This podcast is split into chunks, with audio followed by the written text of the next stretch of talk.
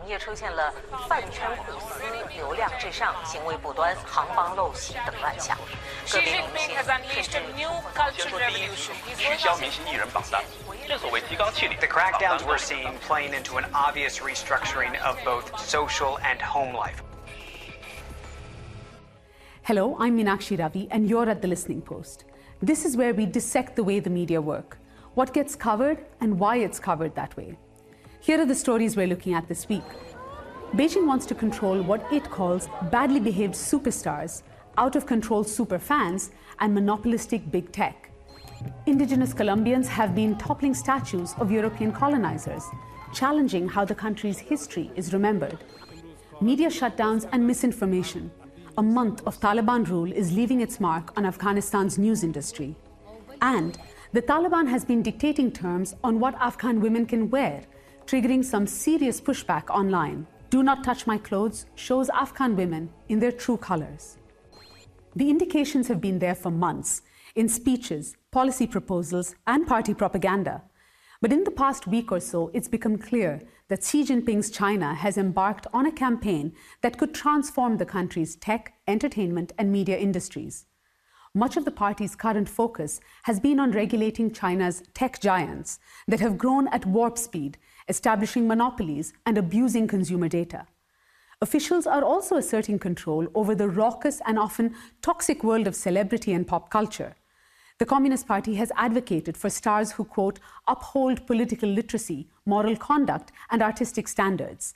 It has criticized effeminate men on screen and has sought to curb an obsessive fan culture.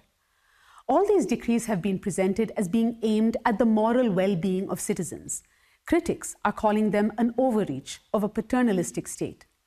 Our starting point this week is the cult of celebrity in China.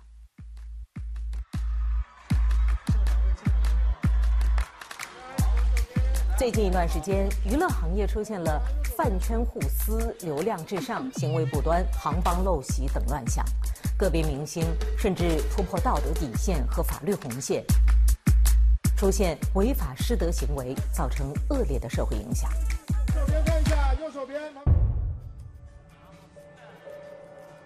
This story almost reads like the screenplay for a TV drama, except that it is in fact very real and it's playing out across China. On one side, you have some of the country's most popular young celebrities actors, musicians, online influencers with fan followings in the hundreds of millions. On the other side, a serious set of policymakers, men in suits looking to instill some discipline and propriety on an industry that many would have thought too frivolous to attract so much of Beijing's attention. For the Chinese Communist Party um, and, and for the Chinese government, it has always been crucial to occupy what they call the commanding height of ideological background.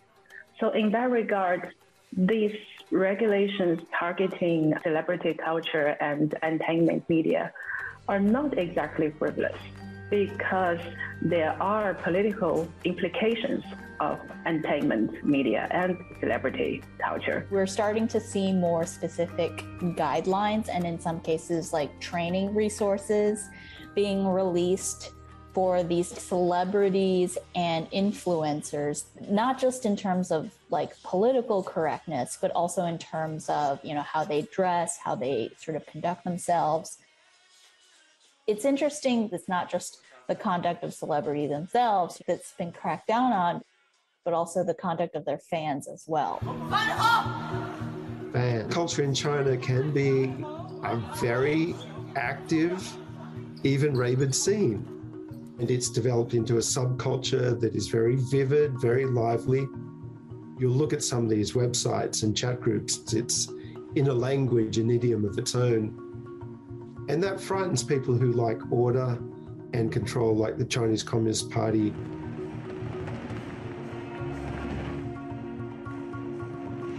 Two thousand twenty-one has been a momentous year for the Chinese Communist Party, the CCP. In July, it marked its centenary. 中华民族迎来了从站起来、富起来到强起来的。 At the helm of the party and the country is President Xi Jinping. In his nine years in office, he has not been shy about his desire to stay longer in his post, even orchestrating the removal of term limits on the presidency so that he can remake the Chinese state in accordance with his vision. Over many months, Xi has been reiterating his blueprint for the next phase of China's development.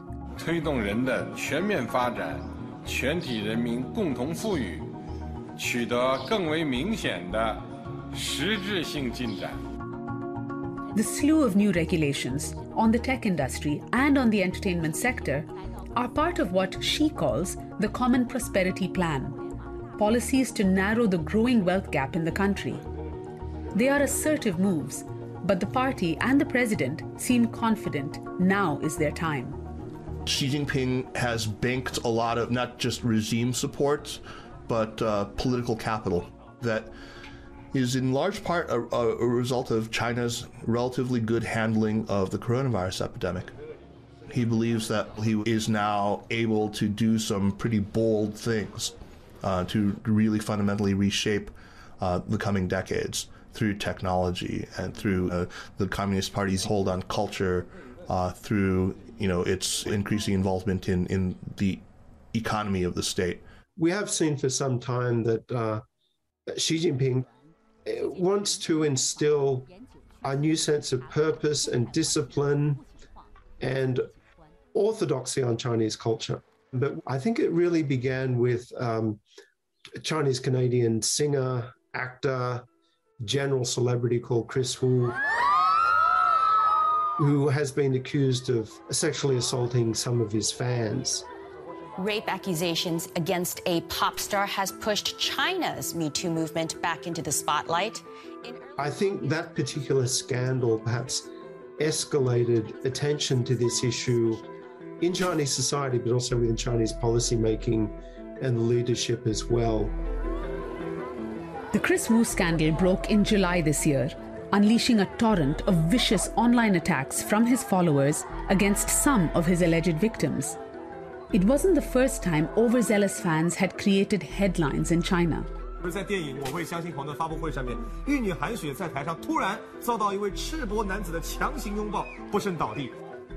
Competitive fandom drives online engagement and revenue for many of the agencies, brands, and studios that back China's top celebrities. However, it's led to numerous instances of obsessive stalking, persistent trolling, as well as unchecked spending by young fans on products their idols endorse. 为了进一步加大饭圈乱象治理力度，压紧压实网站平台主体责任，近日中央网信办发出通知。At the same time as all this, there have been a dizzying array of new regulations for China's online space.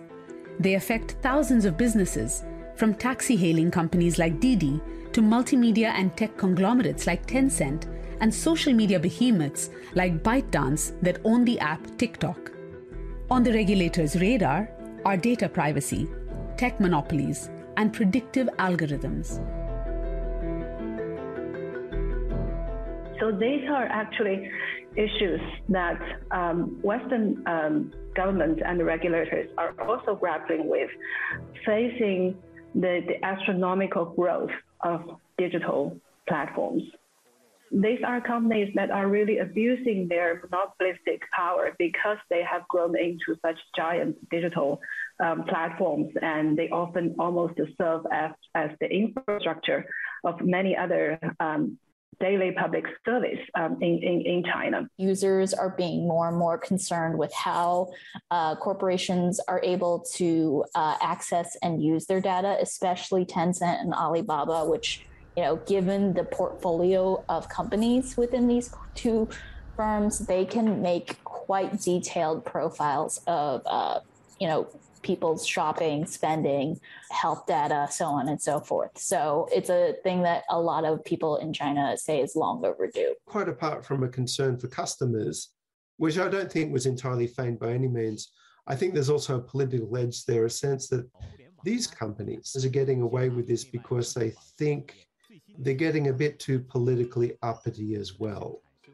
And therefore, we need to put them in line and remind them that as they go along making profits, they also have to remember what the political bottom line is in China. The Chinese government's regulatory spree has stirred debate amongst citizens, investors, and international media. Some are calling it a new cultural revolution. Is this the second cultural revolution? Comparisons with Mao's Cultural Revolution back in the late 1960s and 70s have abounded, but they've been off the mark. So I think a lot of people make comparisons between what's happening to the Cultural Revolution just out of abject ignorance. And the appeal of using such a comparison is because that is the only sort of political event of you know mass campaign that, that they are aware of. Uh, the, the Cultural Revolution actually was uh, an effort by Mao to kind of do an end run around uh, the party itself and to attack uh, the party using sort of you know the mobilization of young people from its flanks. The main victim of the Cultural Revolution was the Communist Party itself. Uh, and so that is clearly not what is happening right now. This is the party itself being more assertive. It is something that Xi has kind of articulated all along a vision of, of power and prosperity for a China led by the Chinese Communist Party.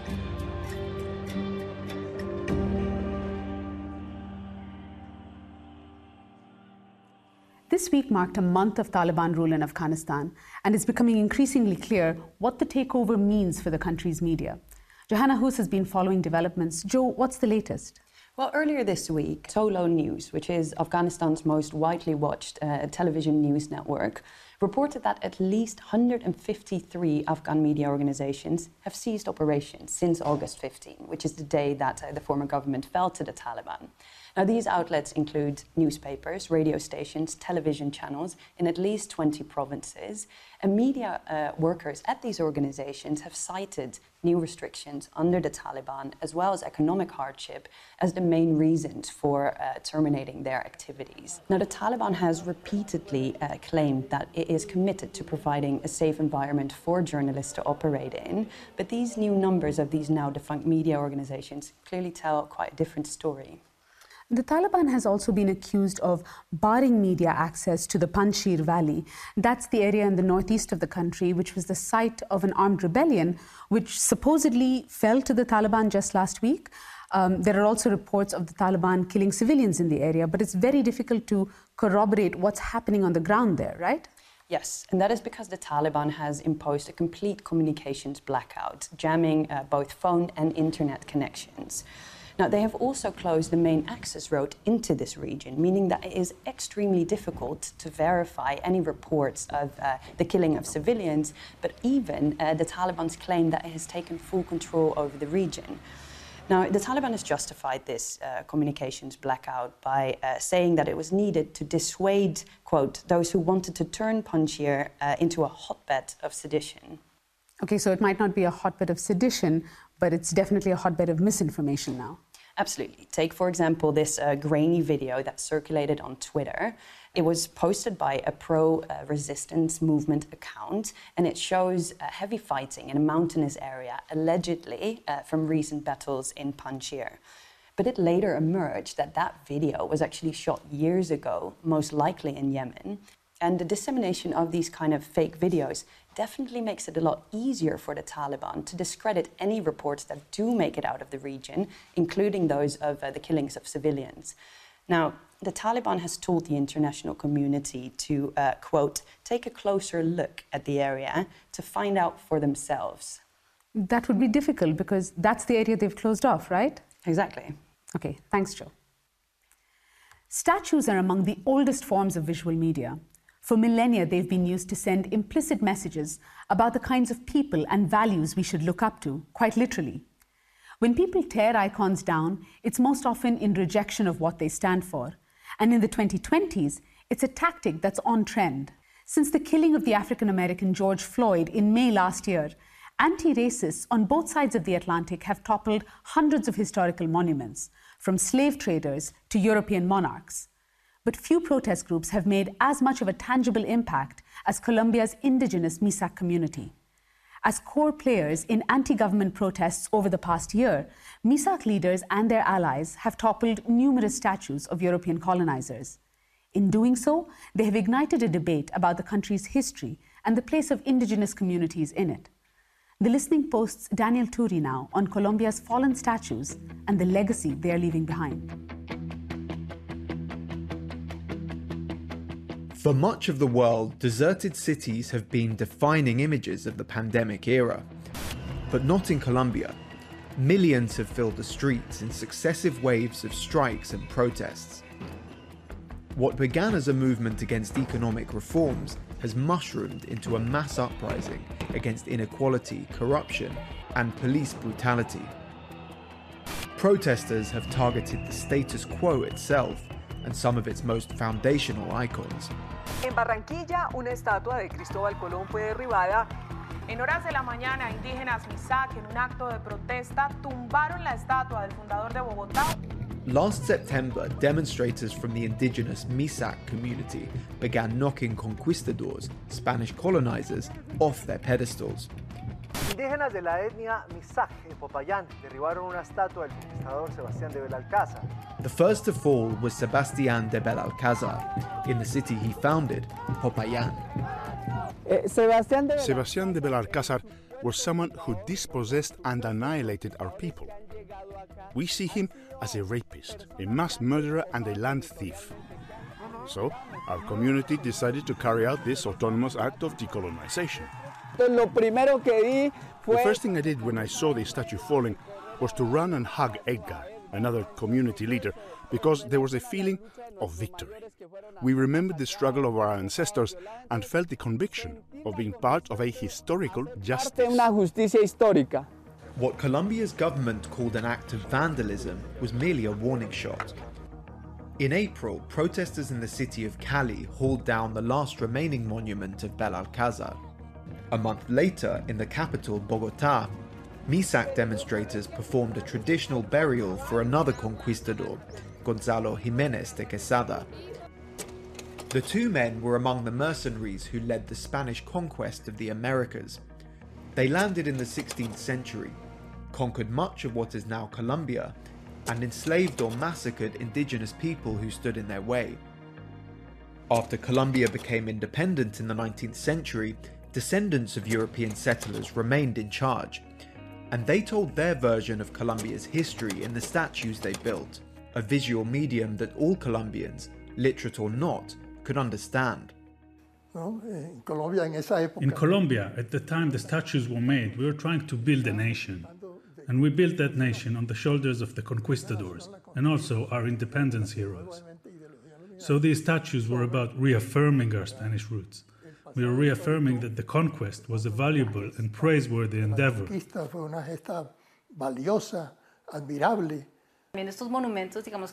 These monuments also create an image of power. They're made of bronze and so imply authority. But they're controversial because they symbolize the conquest and the genocide, the imposition of religion and the new political structures that came with it. So the statues represent severe oppression for many social groups. Indigenous people have been at the forefront of Colombia's protest movement, demanding the return of ancestral lands and justice for the killing of community leaders. According to the UN, 69 indigenous human rights defenders have been murdered in the past five years alone. Activists see these injustices as legacies of European domination, legacies embodied by colonial statues. But it was the Black Lives Matter movement in the United States protesters are tearing down and damaging memorials that first demonstrated the power of toppling monuments as an act of protest. Last year, the assassination of the African American George Floyd and all the reactions to it was a very important moment for our struggle in Latin America. It was important because the indigenous movement in Colombia is about two things the struggle for territory and the struggle over historical memory. Demolishing these statues, symbols that have re victimized us, is part of that fight for memory. It's a form of anti colonial education. Anticolonial. Se trata de, de, de un movimiento continental, como lo señalaban. It's a continent-wide movement, but in this country, it's also part of a new awakening among the socially excluded. It's about questioning symbols that represent the power of certain social groups, which isn't being shared. Toppling those symbols is powerful because it shows that there isn't just one version of history. There are many that have been altered or silenced. Que han sido subalternizadas, que han sido silenciadas. Los uh, descendientes de los primeros habitantes. Indigenous Colombians are resentful of their defeat in the conquest and the fact that the dominant ideology took over town squares across Colombia and the world. That's what dominant ideologies do. The conquistadors were people acting according to the ethical standard of their time, and we can't judge what they did, even though in some cases it was horrible based on the standards of today. The Eurocentric version of the colonial past is the one that still dominates Colombia's public spaces, from statues to school textbooks to street names. Dissenting perspectives have long been confined to the fringes, among indigenous Colombians and on the political left. But the protests of the past year have amplified those voices, and the spectacle of falling monuments has forced the mainstream to pay attention. As media outlets cover the pros and cons of the conquistadors, indigenous leaders have used the exposure to explain their motives. Fue históricamente el más grande masacrador, torturador, ladrón y violador de nuestras mujeres y nuestros hijos. The government has also changed tack, consulting with Misak leaders and pledging to review the presence of certain monuments. But the protesters, whether indigenous or not, seem unconvinced. In June, demonstrators in the city of Barranquilla tore down a statue of Christopher Columbus. The stunt could scarcely have been more symbolic or provocative. Pues es una figura He's a controversial figure because the very name of the country stems from his name and his involvement in the discovery of America, even though we know that there were actually earlier European settlers on the American continent. But for indigenous people, he represents the conquest and colonization, and that's why we've seen Columbus statues knocked down all over the world over the last few years. You can't deny that he was a great mariner who discovered the New World, and that's why statues of him were built. Just from a nautical standpoint, he deserves a monument. The Academy does sympathize with the Misak protests, but we believe that no one has the right to knock down what's already there, because they are part of our history, part of who we are. It's that simple. If we hadn't taken these actions, the government would not be doing anything, whether it be reviewing the presence of statues or consulting with citizens. But it isn't only about the government. We're asking all institutions to rethink how they operate and allow indigenous people to participate. We can't just be instruments of tourism or museums. We are living peoples, active peoples who are demanding territory, demanding life, democracy, and historical memory. The toppling of colonial statues has triggered a debate about Colombia's history and identity that is now playing out in the country's public spaces. The Culture Ministry says it plans to replace the fallen monuments. However, its latest move has been to take down other Misak targets in the capital.